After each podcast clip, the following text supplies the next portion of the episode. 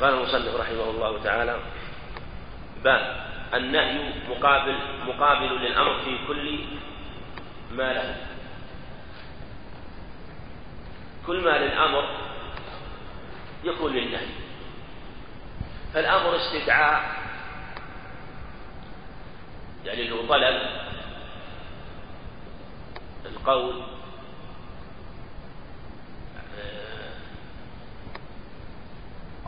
أو طلب واستدعاء على سبيل الفعل والنهي طلب واستدعاء على سبيل الترك.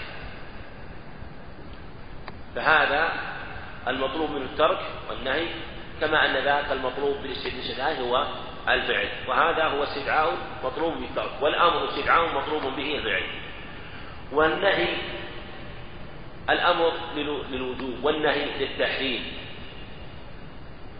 والنهي للصيغ. له أو وكذلك الأمر أو له صيغة يسمونه.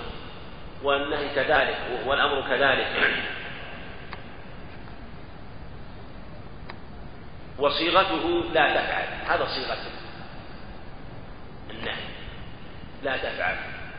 كما أن صيغة الأمر لتفعل أو افعل. وترد صيغة النهي لتحريم. التحريم للنهي. ولا تقربوا الزنا ولا تقتلوا النفس التي حرم الحق. فالنهي للتحريم فيرد فهو للتحريم وهذا هو الأصل فيه. الصيغ الثانية أو أو وروده لمعاني أخرى كالأمر. لكن هذه المعاني في الحقيقة لقرائن. وإلا ليست هي الأصل فيه. لقرائن تدل على عليه وإلا فالأصل فيه النهي التحريم. ولهذا يقول وكراهة. فإذا قيل إن هذا الأمر للكراهة يحتاج دليل. والمصنف رحمه الله مثل بالنهي عن مس الذكر أو استجاب اليمين أو استجاب اليمين. وهذه آه، كغيرها من النواهي تقول أصل في كل ما ورد به النهي التحريم إلا يدل دليل. فإذا جاء دليل يدل على الكراهة صرف النهي من التحريم إلى الكراهة. مثل أنه نهى عن الشرب قائما ثم شرب قائما عليه السلام فنقول النهي هنا للكراهة أو خلاف الأولى على خلاف. فالنهي يرد للكراهة لقرينة تدل على ذلك إما من دليل منفصل آخر أو من فعل عليه الصلاة والسلام. كالأمر إنه يرد للوجوب ثم يرد الاستحباب بدليل آخر. وتحقيق. وذكر المصنف عليه وتعالى ولا لا تمدن عينيك إلى ما متعنا به أزواجا منهم زهرة الحياة الدنيا لينزلهم فيه. رزق ربك خير وأبقى. يعني ليس هنالك مقارنة بين ما عند الله وهو خير وأبقى وما في هذه الحياة الدنيا. فالنهي عنه لاجل تحقيرها وتصغيرها. والمراد بمد العين إذا كان بنظر استحسان. أما مد العين بالنظر فهذا لا بأس به لكن هنا مد حد الآية ولا تمدن عينيك يعني في الغالب من الشيء يكون بنظر استحسان هذا هو الذي يكون آه، خلاف الأولى فيما يتعلق بحكمه الشرعي وأنه لا ينظر نظر استحسان لزينة الحياة الدنيا وزهرة الحياة الدنيا. وبيان العاقبة عاقبة الأمر ومآل الأمر. وذكر ومنه ولا تحسبن الذين قتلوا في سبيل أمواتا بل أحياء عند ربهم يرزقون. يعني عاقبة أمرهم هذا؟ وكذلك دعاء. وكل هذه ذكر المصنف رحمه الله لها أمثلة مثل ما سبق لنا في باب الأمر فهي آه، ترد لهذه المعاني لدليل. فالدعاء ربنا لا تؤاخذنا إن نسينا أخطأنا. نقول ربنا لا تعاقبنا لا تعذبنا. هذا دعاء. ولهذا الفعل بعد يكون فعل دعاء. ويأس.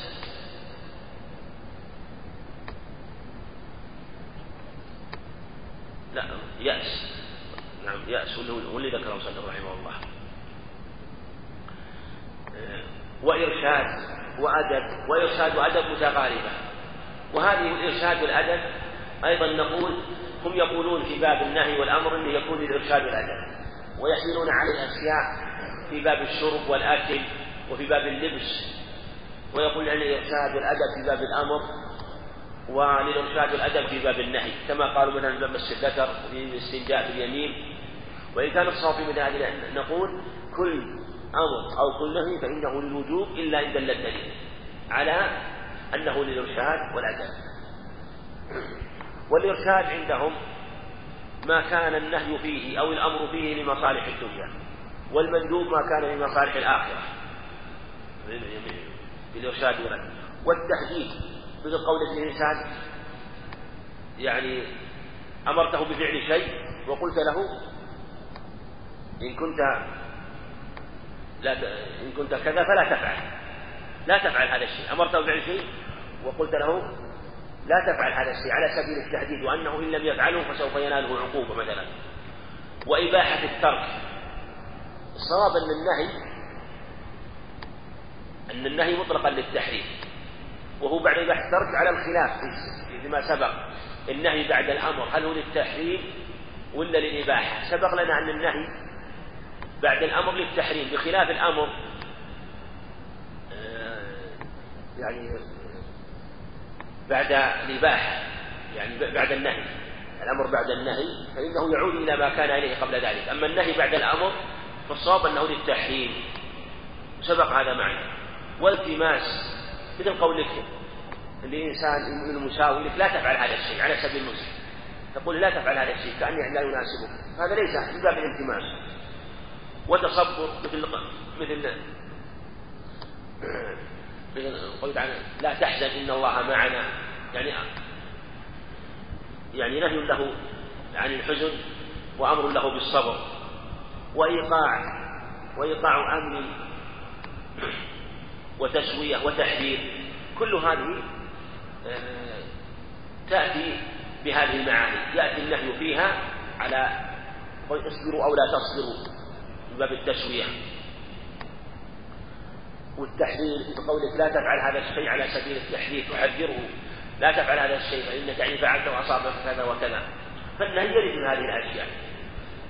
لكن قاعدة متقررة عندنا أنه الأصل فيه التحريم كما سيأتي. ولهذا قال فإن تجردت القرينة.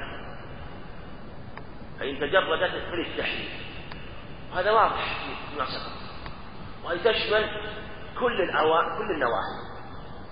كل النواهي التي في الشرع إذا تجردت القرينة فإنها للتحريم عند الأئمة الأربعة. وهذا هو الصواب لا يحتاج إلى قرينة النهي وإذا كان الأمر أيضا لا يحتاج إلى قرينة كما هو الصواب وأن الأمر للوجوب فالنهي أيضا أولى أن يكون للتحريم. ولهذا يقول على إذا وإذا نهيتكم عن شيء فاجتنبوه. فالنهي أشد. لكن مصلحة الأمر أكبر وأعظم. فإن تجردت فلتحريم ومطلقه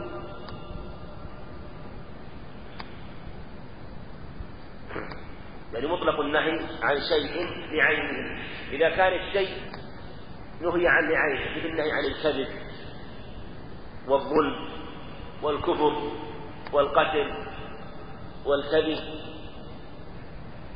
هذه هذه النهي عنها بعينها ويقتضي النهي فساد الفساد يقتضي النهي فيها الفساد لأنه نهي عنها لذاته ولأنها تدل عليها العقول لا يحتاج بمعرفتها إلى دليل من الشرع بل العقول تدل على أن هذه أمور مفاسد ويجب اجتنابها عن مطلق عن شيء بعينه أو وصفه يقتضي فساده شرعا كذلك إذا كان النهي لوصف الشيء إذا كان النهي لوصف الشيء فإنه يقتضي فساده. فهذه فهذا هو الأصل في النواهي سواء كان لمثلا لذاته أو لوصفه. مثل النهي عن صيام أيام العيد مثلا. والنهي عن الصلاة وقت النهي وسائر والأصل في النواهي هكذا أنها والأصل فيها أنها نهي عنها لأوصاف لازمة لها. هذا الأصل في النواهي أنه نهيت عنها لأوصاف لازمة لها أوجبت تحريمها ثم الإرشاد فهي فاسدة. مثل النهي عن نكاح المحارم. حرمت عليكم أمهاتكم وبناتكم وأخواتكم وعماتكم وخالاتكم وبنات الأخ وبنات الأخت وأمهاتكم التي أرضعنكم وأخواتكم من الرضاعة وأمهات نسائكم وربائكم التي في حجوركم إلى إلى آخر الآيات فهذه كل المنهيات هذه نهي آه، للتحريم فمن فمن آه، فمن عقد على واحد منهم فهو فاسد كذلك النهي عن جمع بين الأختين وبين المرأة وخالتها وبين المرأة وعمتها. كل هذا عن آه، نهي عن أوصاف محرمة. فلهذا النهي يقتضي الفساد النهي يقتضي الفساد والتحريم. التحريم أولا ثم الفساد ولهذا قال عليه السلام من عمل عملا ليس عليه أمر ورد. من أحدث في أمرنا ما ليس منه رد. في لفظ من صنع ما ليس عليه أمرنا فهو رد. كلها صريحه ورد مصدر معنى مردود. وهذا هو حقيقة الرد. إذا قلنا هذا رد مردود. مثل رد قول المخالف هذا قول مردود ما نقول هذا قول مردود. هذا قول فاسد هذا قول باطل. ولهذا يصنف أهل السنة كتب التوحيد باب الرد على المبتدعة باب الرد على الملاحدة باب الرد على على الفرق الضالة هكذا. لأن أقوال مردودة فاسدة باطلة. فهو قول مردود فهو مردود وفاسد. وإذا كان فاسدا وإذا كان محرم. وإذا كان محرم فالأصل فيه أنه باطل مردود وكذا لمعنى في غيره. هذا نوع ثالث. عندنا شيء منهي لعينه أو شيء لوصفه. الشيء لعينه هذا أمر معروف يعني تعرفه العقول. وتدركه العقول. ويعلم. يعني لذاته. يعني لذاته. الشيء لعينه أو لذاته. ميزته أنه يعرف لذاته وتدركه العقول بلا شرع ولهذا الشرع يأتي مؤيد و يعني لا يأتي مثلا موضحا أو كا... إنما يأتي مؤيدا لتحريم هذه الأشياء وهي فاسدة في العقول وباطلة. مثل الكفر والكذب والظلم والقتل وما أشبه ذلك من المحرمات التي تتضمن فساد العقول والأبدان أو لوصفه والثالث إذا كان بمعنى في غيره. والوصف يعني والقصد من أيضا نبين الوصف أيضا الوصف لا يعلم تحريمه إلا بالشرع. ولهذا لو لم يأتي الشرع بتحريم هذه المحرمات مثلا من المحارم ما حرمت ولهذا كان في شرع آدم يزوج نساء البطن هذا من نساء من ذكور البطن هذا. يعني كانت حلال في الشرائع السابقة وأشياء حلال إنما لا تعلم إلا من جهة الشرع. بخلاف الذي لعينه أو لذاته وخفض إذا كان بمعنى في غيره كبيع بعد نداء جمعة. إذا كان المعنى لغيره حرم بمعنى في غيره. ليس لذاته لكن بمعنى في غيره. وهي في الحقيقة متداخلة لأن أحيانا أشياء قد يقال هي محرمة لوصفها وقد يختلف. قد يقال لا محرمة بمعنى في غيرها. لكن في أشياء ظاهر أنها محرمة بمعنى في غيرها. مثل النهي عن البيع بعد نداء الجمعة لأنه سبيل أو وسيلة لتفويت الجمعة. فلهذا كان النهي عنه بمعنى في غيره. ومع ذلك فالصواب فيه أنه فاسد وأن البيع فاسد وأن هذا هو الأصل في النواهي كل ما نهى عن الشرع فهو ولهذا الصحابة رضي الله عنهم يستدلون بفساد الأشياء على نهي الحالة وأبطلوا عقودا كثيرة. ويستدلون بقوله عليه. الصلاة والسلام وأبطلوا كثيرا من عقود الربا وإذا قيل لهم في الدليل يستجيبون قول عليه الصلاة والسلام. فهذا هو الأصل في المناهج لا عن غيره لحق آدم. هذه هذا قسم رابع من المنهي عنه. فعندنا المنهي لعينه ولوصفه ولمعنى في غيره.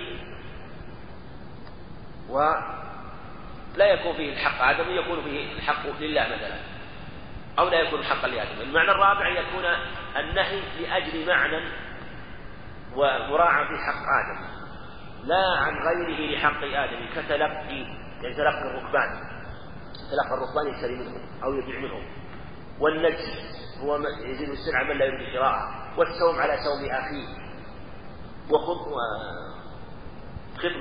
خطبة على خطبة أخيه. والتدليس تدليس المبيع. هذه الأشياء نهي عنها وهو النهي لأجل حق الآدم فيه حق للآدم فإذا كان حق لآدم فهو مخير بالحق فلا نقول إن البيع فاسد وباطل. لأن الرسول عليه الصلاة والسلام أثبت في تلقي الركبان أثبت لهم الخيار. قال في صحيح مسلم فإذا هبط سيده السوق فهو بالخيار. فهو بالخيار. وفي التدريس قال لا تصر الإبل والغنم. ثم قال من أخذ مصراتا فإن حلف ثلاثا فهو بالخيار. إذا حلف يحلف ثلاث فإن كانت استمر كما هو وإلا رد صاعا من تمر. ما أبطل البيع عليه الصلاة والسلام؟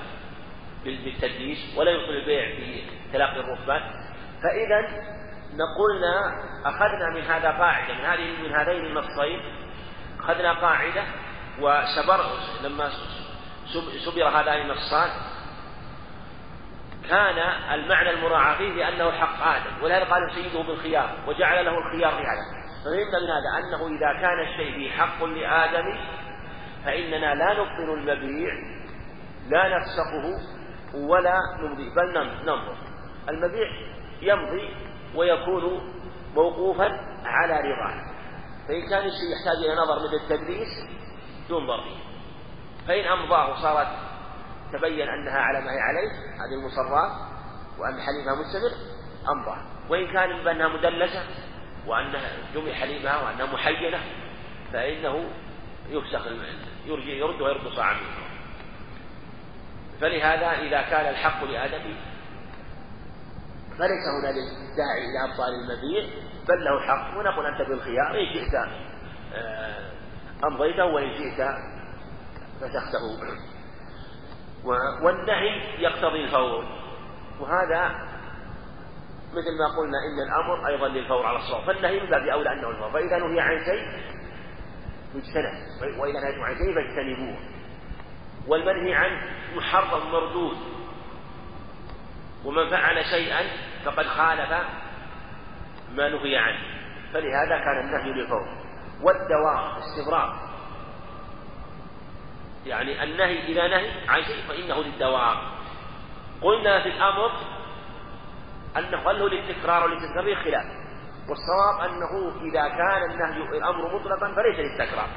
لأن القصد منه هو امتثال الأمر هو يحصل مرة واحدة. والنهي لا يحصل امتثالك للنهي والتزامك به إلا باجتنابه. ولهذا لو فعل النهي مرة واحدة كان مخالفا للنهي. فالنهي للفور وللدوام. ولا تفعله مرة يقتضي تكرار الترك. هذه مسألة أخرى. إذا قال لا تفعل لكن قال مرة. المصنف رحمه الله يقول أيضا للتكرار. والقول الثاني أنه يكون التقييد هنا معتبر. فإذا قال لا تفعله مرة أو مرة واحدة مرة آه، ما قال مرة واحدة إذا قال مرة واحدة هذا صريح. إذا قال لا تفعله مرة فإن هذا قرينة من النص وتقييد بأنه لا يفعله مرة واحدة. لا تفعله مرة واحدة. يقتضي تكرار الترك. إذا قال لا تفعله مرة. نعم. إذا قال لا تفعله مرة يقتضي تكرار الترك لأن في الحقيقة من يعني مثل ما ذكر صنع لأنه لو فعله لأنه يقول لا تفعله مرة ولا مرتين هذا المراد يعني لو فعله مرتين فعله مرة وزيادة. فهو أولى في باب النهي. يعني يقول لا تفعله مطلقا ولا مرة واحدة. فكأنه آكد من النهي المطلق. لأنه يقول لا تفعله ولا مرة فهو ليس. فهو آه، لدوام الترك أو لتكرار الترك. ويكون عن واحد. يعني النهي عن واحد. مثل النهي. يعني عن شيء واحد. نهى عن الزنا وعن الربا وعن الخمر. ينهى يعني بنقص واحد. ومتعدد. ينهى مثلا عن الزنا وعن الربا. يعني هذا تمثيل. من باب التمثيل يصلح. يصلح أن ينهى عن شيء وينهى عن شيء. وجمعا. ينهى عن الجمع. جمعا وفرقا. يعني ينهى عن الجمع. مثل يعني لا ينهى عن الفرق يعني ليس عن الفرق عن الجمع. مثل جمع المرأة وخالتها والمرأة مع عمتها. نهي عن الجمع. أما إذا تزوج واحدة تزوج ما دون عمتها ودون خالتها نهي عن الجمع. وفرقا. نهي عن التفريق مثل النهي أن يلبس النعل واحدة. فالواجب الجمع ما يعني ما يلبس لا يلتحق بالنعل الواحدة يخفيهما جميعا أو أو ينعنهما جميعا كما الصحيحين عن أبي هريرة. وجميعا. وجميعا. يعني يكون النهي عنهما جميعا النهي عن الجمع بينهما. مثل مثلا مثل ما قلنا النهي مثلا عن الربا وعن الزنا جميعا. ويكون آه النهي عنهما تفريقا معلوم من نصوص أخرى. أو ينهى عن شيئين. أن يجمع بينهما. أن يجمع بينهما. لكن لا ينهى عن آه التفريق بينهما. ويجوز أن ينهى عنهما جميعا في نص ويكون منهيا عنهما على سبيل التفريق في نص آخر. فالمقصود التمثيل أن النهي يرد على سبيل واحد وعلى سبيل متعدد. والله أعلم.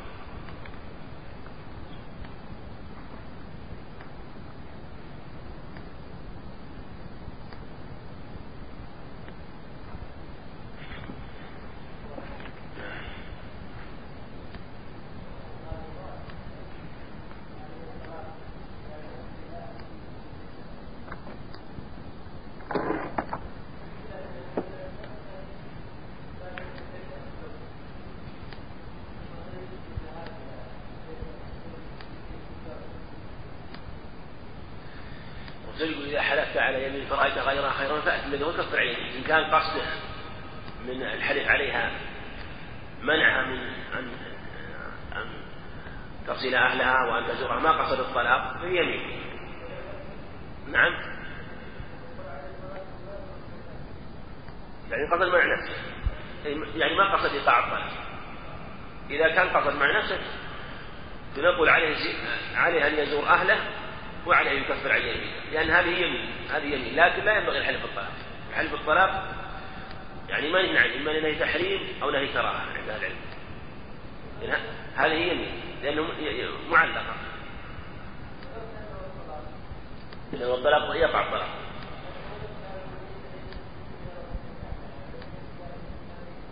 المقصود إن إذا قال عليه الطلاق يزور بيت أهله. وقصد أن الطلاق واقع عليه. مثلا أنه يقع إذا زور فهذا طلاق معلق مثل ما يعلق الطلاق على أي شيء. لكن في الغالب أن الطلاق إذا علق في حال الخصومة أو حال النزاع والمغامرة الغالب أنه يريد منع نفسه. السلام قال المصنف رحمه الله تعالى باب العام لفظ دال على جميع أجزاء ماهية مدلولة ويكون مجازا هذا باب العام وأحكام العام وقد بسط المصنف رحمه الله كما سيأتي ولكن هو كغيره يذكرون في في باب العام مباحث من المباحث الكلامية التي لا تكون ثمرتها وفائدتها قليلة عند التحقيق في باب الأصول. ولا العام اختلف في تعريفه خلافات كثيرة. قيل هو لفظ يستغرق جميع ما يصلح له دفعة واحدة بلا حصر وقال بعضهم لفظ يستغرق جميع ما يصلح له بحسب وضع واحد. وقيل غير ذلك. والمصنف رحمه الله اختار تعريف الله الناس وقال لفظ دال على جميع أجزاء ماهية مدلولة هو ما يدل على جميع أجزاء المعان له أفراد كثير. قد له أفراد. فكل ما دل على أفراد ماهية مدلولة الجمع مدلولة يكون عاما كلفظ المسلمين والمشركين والمؤمنين وما أشبه ذلك من ألفاظ الجموع وغيرها من أنواع الجموع التي تدل من من الأدوات التي ستأتي. تدل بنفسها. كل ما يدل على على أفراد ماهية مدلولة من يكون جمعا يكون عاما ويكون مجازا. وأطلق الماهية لأن لأن الماهية قد يراد بها قد تطلق إطلاقا. وقد تكون شيئا خاصا. وقد تكون شيئا معدودا محدودا. فهي قد تكون من باب المطلق وقد تكون من باب الخاص وقد تكون من باب العام. لكن إذا كانت إذا كان اللفظ يأتي على جميع أجزاء الماهية المدلول فإنه يكون عاما ويكون مجازا. مثل رأيت الأسود على الخيول يقول يصلح أنك تقول أن يكون مجاز. تقول رأيت الأسود على الأسود لفظ عام يشمل للأسد والمراد به الشجعان. إذا قلت رأيت الأسود على الخيول هذا يقول مجاز وهو لفظ عام فهو عموم مجازي أو عام وهو مجاز في عمومه. وهذا على القول بإطلاق المجاز. وعلى القول سبق معنا أن يقال إنه حقيقة وأنه لا مجاز لا في القرآن ولا في اللغة عند جميع العلم أيضا. وأن الإطلاق حقيقة في كل موضع. وأنه إذا قال رأيت الأسود على الخيول فهذا الموضع حقيقة وقرن به ما يدل على أنه أراد في الشجاعة. كما سبق معنا مثلا في لفظ العين وأنها إذا أطلقت تكون في كل موضع حقيقة بحسبها والشيء يأتيه ويقيد به ما يبين المراد والمدلول. يقول مثلا عين عين الماء عين الذهب عين يطلق على عين الإنسان وما أشبه ذلك. كلها عين لكنها حقيقة في هذا الرأس رأس الجبل رأس الإنسان رأس الطريق كله حقيقة وكل موضع يطلق فيه ما يكون به حقيقة قال والخاص تعريف ما دل على أخص يعني ما دل على شيء خاص. مثل يعني مثلا مثل ما على أحمد أو محمد أو على زيد أو على عمرو هذا لفظ خاص دال على مسمى خاص. لفظ خاص دال على مسمى خاص. هذا أو هو في الضمائر أو هي أو أنت. وما أشبه ذلك. هذا لفظ خاص دال على مسمى خاص إما من باب العلم أو باب إشارة أو أو بالضمير. فإذا دل على خاص فهو خاص. قال وليس بعام. لماذا قال وليس بعام؟ ما دل على خاص ما دل على أخص وليس بعام. ما دل على أخص وليس بعام. حتى يخرج منه ما كان ما كان خاصا من وجه عاما من وجه. لأن الشيء قد يكون خاصا وهو عام من وجه. مثلا سيأتينا الحيوان خاص. وعام الحيوان خاص بالنسبة لما هو أعم بالنسبة للجسم خاص لأن الجسم يشمل الحيوان ويشمل غير الحيوان الجسم. هذا خاص. فبالنسبة فنسبة الحيوان إلى الجسم خاص. ونسبة الحيوان إلى الإنسان وإلى الفراش والإبل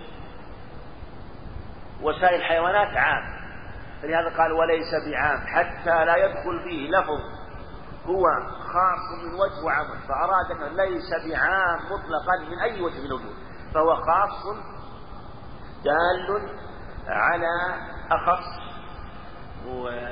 وعلى شيء خاص ولا يدخل فيه ولا يدخل به غيره. قال ولا أعم. يعني أعم الأشياء ما هي؟ قال ولا أعم المتصور التصور يدخل فيه كل شيء. يدخل فيه الموجود والمفقود ويدخل فيه كل ما يتصور الإنسان من حيوان ومن نبات ومن جسم ومن إنسان كله أو مذكور أيضا. هذا أعم الأشياء. ما كان متصورا وما كان خاصا. بل حتى المعدوم. المعدوم متصور. فالمتصور أعم أعم الأشياء هو المتصور. الذي يتصور الإنسان فيشمل كل شيء. يقابله علم وأخص ولا أعم متصور قال وأخص يعني ولا أخص من علم الشخص. مثل علم فلان أحمد ومحمد وصالح وعبد الله وغير ذلك. هذا أخص الأشياء الأعلام وأعمها هو المتصورات أو المذكورات. وكحيوان عام خاص به. كلمة حيوان. كلمة حيوان عام. بالنسبة إلى ماذا؟ هو جنس. يشمل نعم يشمل الإنسان ويشمل سائر أنواع الحيوانات الإبل والخيل و... فهو عام من هذه الجهة.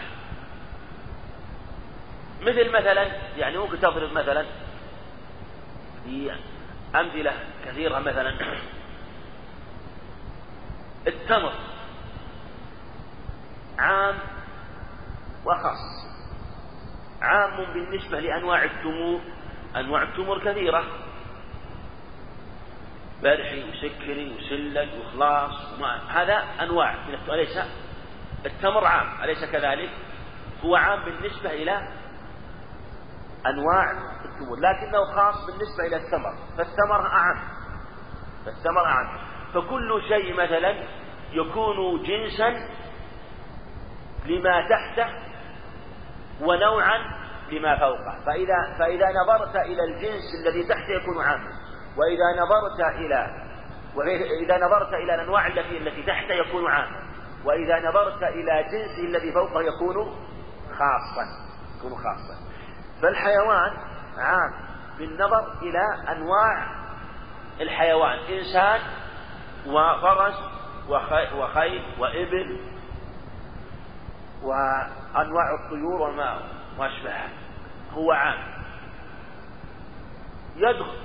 كلمة جسم عام. يدخل فيها الحيوان وغير الحيوان. فهو بالنسبة إلى الجسم خاص لما فوقه. وبالنسبة لما تحته عام. ولذلك قال خاص نسبي ليش نسبي مو مطلق. الخاص المطلق وشو هو العلم. أما هذا خاص نسبي بالنسبة خاص بالنسبة إلى ما فوقه. مو خاص مطلق. ويقال لللفظ عام وخاص وللمعنى أعم وخاص. هذا اصطلاح يقولونه وبعض العلماء يمكن مثل هذا يقول لا فرق. ولهذا تقول مثلا في الحديث مثلا لفظه عام أو لفظه عام. هو يقول اللفظ يقول يقال فيه عام وخاص. المعنى يقال فيه عام خاص اللفظ هو الدال والمدلول هو المعنى. فإذا أردت أن تتكلم عن مدلول الحديث أو مدلول النص أو مدلول المعنى هذا اللفظ العام مدلوله تقول هو أعم وأخص مدلول هذا اللفظ أعم من مدلول ذلك اللفظ. ولا تقول مثلا هذا اللفظ أعم لا هذا اللفظ عام وهذا اللفظ خاص. مدلوله أو ما دل عليه أعم أو أخص. واصطلاح أهل العلم كان ما يفرقون بين اللفظ وبين مدلول فيقال هذا عام وأعم وخاص وأخص بالدال والمدلول جميعا.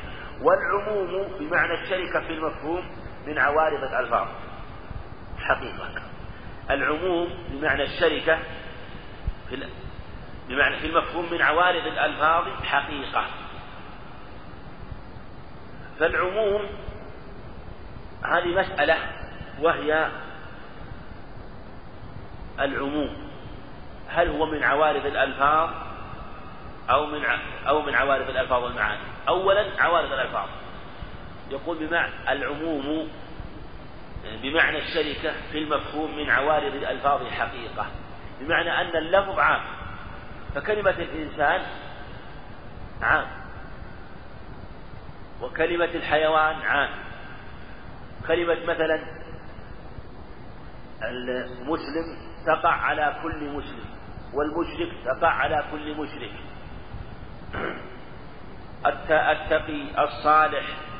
وهكذا جميع الألفاظ العموم. ألفاظ العموم. لا كلمة التقي تعم من جهة أردت الجنس يعني. لكن جميع ألفاظ العموم عامة. عامة تشمل آه، تشمل جميع أجزائها وأفرادها. فهي عامة. وكذا المعاني في قول المعاني اختلفت إيش معنى المعاني؟ التي تطلق وتختلف محلها ولهذا يختلف في المعاني. هل يقال هي عامة وليست عامة؟ اللفظ يكون يكون وصفا واحدا لجميع ما يطلق عليه. لفظ الإنسان يطلق على كل إنسان فيه إنسانية.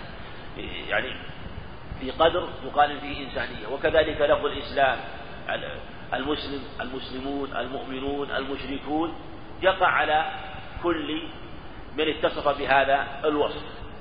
لكن مثلا المطر هل يقال مثلا مطر عام عطاء عام خصب عام؟ نعم لكن نفس كلمة الخصب الخصب شيء معنى من المعاني لكن يقولون هم العطاء والخصب. والمطر هي بمعنى من المعاني من جهة لفظها هي معنى. أما وقوعها أما وقوعها لا يكون مثلا المطر اللي في المكان هذا مثل المطر اللي في المكان هذا. ولهذا قد مثلا ينزل مطر وبعض الأماكن يكون المطر فيها كثير. وبعض الأماكن يكون المطر فيها قليل. وبعض الأماكن تجري أودية. وبعض الأماكن ما تجري. وبعض الأماكن تنبت. وبعض الأماكن ما تنبت. مثلا الخصم بعضها تنبت مثلا ويكون خصمها جيد وبعضها يكون خصمها ضعيف. العطاء مثلا يكون توزيع أعطيات مثلا. هذا يعطى مثلا مال كثير وهذا مال قليل. ففرق فإذا هو من جهة المعنى مو متساوي لأنه مختلف. فلأجل هذا كان معنى. وإلا لو قيل فيه العموم لازم أن يكون العطاء عطاء واحدا والمطر بقدر واحد. والخص بقدر واحد كما نقول في لفظ في القدر المشترك مثلا من وصف الإنسان بالإنسانية أو الحيوان بالحيوانية. يقع على الجميع بقدر واحد. أما هذا لا. هذا هو آه، يختلف بحسب المحال إنما هو من جهة المعنى آه، من جهة معناه هو معنى عام وتختلف بحسب محلاته فالعطاء يختلف والمطر يختلف والخص يختلف. وأكثرهم يقول لا فرق في هذا ويقال بالعموم في المعنى وفي اللفظ. آه، وعلى هذا يراد أصل المعنى يراد أصل المعنى. مثلا أصل العطاء أصل الخص أصل المطر فيكون عاما من هذه الجهة. قال وللعموم صيغة تخصه حقيقة فيه. هذه مسألة أخرى. هل للعموم صيغة ولا نصوص وفي الحقيقة القول بأن العموم ليس له صيغة قول ضعيف والصواب أن للعموم صيغة لكن هذه مما دخل على علم الأصول من ك... تجد أهل العلم يستدلون بالعمومات في النصوص وإن لم تأتي قرينة أو دلالة على العموم. بل مجرد عموم اللفظ يكفي. إيش معنى هل يعني هل صيغة. يعني يقولون مثلا إذا جاءنا لفظ عام مثلا يوصيكم الله في أولادكم من بدل دينه فاقتلوه من رأى منكم منكرا مثلا. هل يقال إن هذا اللفظ عام في كل المخاطبين؟ يقولون هذه النصوص لو لم تأتي قرائن تدل على العموم فيها ما عملنا بها. لأننا نقول لا عموم في الألفاظ على الإطلاق. إيش تعملون؟ على الألفاظ يقولون هذه تدل على أقل الجمع. اثنين أو ثلاثة. على الخلاف في أقل الجمع. ولا نعمل بها. إلا إذا جاءت قرينة تدل عليه ولهذا الصواب عند الجمهور العموم والأدلة في هذا واضحة. وهكذا كان يستعمل العلماء وأهل العلم يأخذون بعموم النصوص ولا ينظرون للقرائن أو الدلائل في هذا بل يكتفى بعموم النصوص. فالمعنى أن له صيغة يعني أنه يدل بصيغته على العموم بلا قرينة وبلا دليل آخر يكون دالا مقويا له على وللعموم صيغة تخصه حقيقة في مجاز في الخصوص يعني أنه إذا كان عاما ثم خص يكون مجازه لكن نقول هو بالحقيقة حينما كان خاصا وصار عاما مثلا لتخصيصه أو أنه أريد بالخصوص لدليل. وهذا الدليل بين أنه للخصوص ويكون حقيقة فيه ويكون مبينا لهذا العموم في هذا النص ومدلوله مدلول كلية أي محكوم فيه على كل فرد مطابقة إثباتا وسلبا. مدلول العام إيش معناه؟ يقول مدلول العام كلية. إيش معنى كل يعني محكوم على كل إنسان. حينما يقول سبحانه وتعالى واقتلوا المشركين حيث اقتلوا. تقول مثلا أكرم العلماء. أكرم هؤلاء القوم. إذا قال من قوله اقتلوا المشركين أو واقتلوا المشركين هذا حكم محكوم فيه على كل فرد. ولقال مدلوله كلية يعني معنى كل يعني على كل فرد. كأن قال اقتلوا هذا المشرك. وهذا المشرك واقتلوا كل مشرك بعينه. هذا هو مدلوله. فجميع أوامر الشرع إذا جاءت بعمومها محكوما فيها فإن مدلولها كلية. من رأى منكم مثلا منكرا يعني كل من رأى منكم منكرا يجب عليه. من بدل دينه فاقتلوه كل من بدل دينه فاقتلوه كلية في كل مثلا من وقع من هذا الشيء. وهكذا عامة نصوص الشرع. إذا جاءت آه، محكوم فيها فإنها من باب الكلي يعني أن تقع على كل فرد يقع فيه هذا أو هذا الوصف. إثباتا. مثل قولك مثلا أكرم العلماء إثباتا. ولا تهنهم هذا سلب. إثباتا وسلبا. لا كلي. يعني أنه يعني أنه كلي عندنا كلية وعندنا كلي. العموم من جهة الإطلاق قبل الحكم من باب الكلي وبعد الحكم من باب الكلية. حين تقول مثلا إنسان كلمة إنسان. كلمة إنسان هذه حكم كلي على كل على كل إنسان أن فيه قدرا قدرا من الإنسانية قدرا من الإنسان. فهو حكم كلي هم مشتركون في هذا القدر. هم مشتركون في هذا القدر. هذا حكم كلي. كل إنس يعني أن كل واحد منهم فيه إنسانية وقدر مشترك بينهم. للحيوان. في قدر مشترك من الحيوانية إذا أردت أن تجعلهم باب الكلية مثل الإنسان قل كل إنسان قابل للفهم. صار كلية. هو قبل الحكم من باب الكلي. بعد الحكم عليه من باب الكلية. قولك كل إنسان قابل للفهم. يعني أن يعني قولك الإنسان قابل للفهم. نعم الإنسان قابل للفهم. يعني أنه كل أن كل إنسان قابل للفهم. عندك وصف الشرك مثلا؟ قدر مشترك بين جميع المشركين. لكن يقول اقتلوا المشركين. فإنه حكم على كل مشرك بالقتل. فهو قبل الحكم من باب الكل وبعد الحكم من باب الكلية. ولا كل الكل يقولون من باب الكل المجموعي والكلية من باب الكل الجميعي فالكل فالكلية من باب الجميع والكل من باب المجموع. بمعنى أن الكلية حكم على كل فرد. قولك مثلا كل إنسان اقتلوا كل مشرك مثلا كان لكن حينما تريد تحكم من باب الكل من باب الكل على الجميع حكم على الجميع. تقول مثلا كل القوم يحملون الصخرة. الصخرة. أو كل رجل يحمل الصخرة. هذا حكم كل ولا كلي؟ هل حكم على كل واحد يحمل الصخرة أو على المجموع أنهم يحملون الصخرة ويتعاونون عليها؟ فهو من باب الكل المجموعي لا الكل الجميعي الكل الجميعي هو الكلية والكل المجموعي هو الكل. والقدر المشترك هو الكلي القدر المشترك بينهم هو الكلي وإذا كان كلا كل الجميع هذا هو الحكم على على الجمع. والكل الجميع هو الحكم على الجميع. فالعام هو من باب الكلية بالحكم فيه. ولهذا إذا كان محكوما فيه هو من باب الكلية. ودلالته أي العام على أصل المعنى قطعية.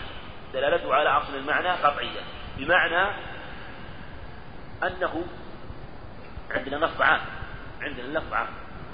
لكن هل دلالته أنها قطعية ولا ظنية؟ يقول بفرق أصل المعنى وأنه لا بد أن يدخل فيه من يشمله النص هذا قطعي. أصل المعنى وهو إلى حد يصل به إلى أقل الجمع ثلاثة فأقل. لأن النص عام. لكن على العموم على العموم على عموم الناس هو ظني. هو ظني. من باب ولهذا قال ودلالته على أصل المعنى قطعية وعلى كل فرد بخصوصه بلا قيد ظني. لماذا قلنا ظني؟ لأن مثلا العام يدخل الخصوص. ربما أن هذا النص العام يخرج يخرج من بعض الأفراد. فلا نقطع بدخول كل فرد لأن كثيرا من النصوص مخصوصة. أما أصل المعنى فإنه مقطوع به. أما كل فرد فإننا لا نقطع به لأنه قد يخرج بتخصيص كما أن كثيرا من النصوص خص عمومها فلهذا نقول أصل المعنى من باب الظن. وفي التحقيق أنه ينبغي أن يفرق أن بعض ألفاظ العموم في الحقيقة هي الاستغراق الجميع من باب القطع.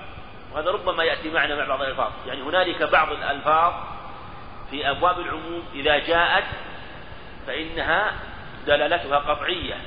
دلالتها قطعية آه، تتضح من خلال النص. لكن القاعدة في هذا أن دلالة على أصل معنى قطعية وعلى العموم وعلى كل فرد بخصوص بخصوصه بخصوصه. يعني بلا قرينة ظنية. فإن جاءت قرينة تدل على على القطع بذلك فهو قطعي وعموم الأشخاص يستلزم عموم الأحوال والأزمنة والبقاع والمتعلقات والمتعلقات. هذا هو العموم هذه اختلف فيها القاعدة. والمصنف رحمه الله يقول عموم الأشخاص يستلزم عموم عام في الأحوال والمتعلقات وفي الأمكنة والأزمنة بمعنى أنه إذا جاء نص عام يشمل جميع أحواله.